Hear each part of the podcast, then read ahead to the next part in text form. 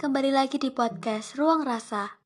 Dalam episode podcast kali ini, aku pengen ngucapin terima kasih yang sebesar-besarnya buat kalian yang masih setia dengerin podcast Ruang Rasa hingga saat ini.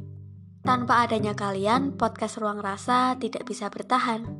Dan tentu saja dengan segala bentuk kritik, saran, dan masukan yang membangun dari kalian akan sangat berguna dan berarti bagiku untuk mengembangkan podcast ini. Terus dukung podcast Ruang Rasa sebagai salah satu podcast favorit kamu. Okay, see you next time. Have a nice day.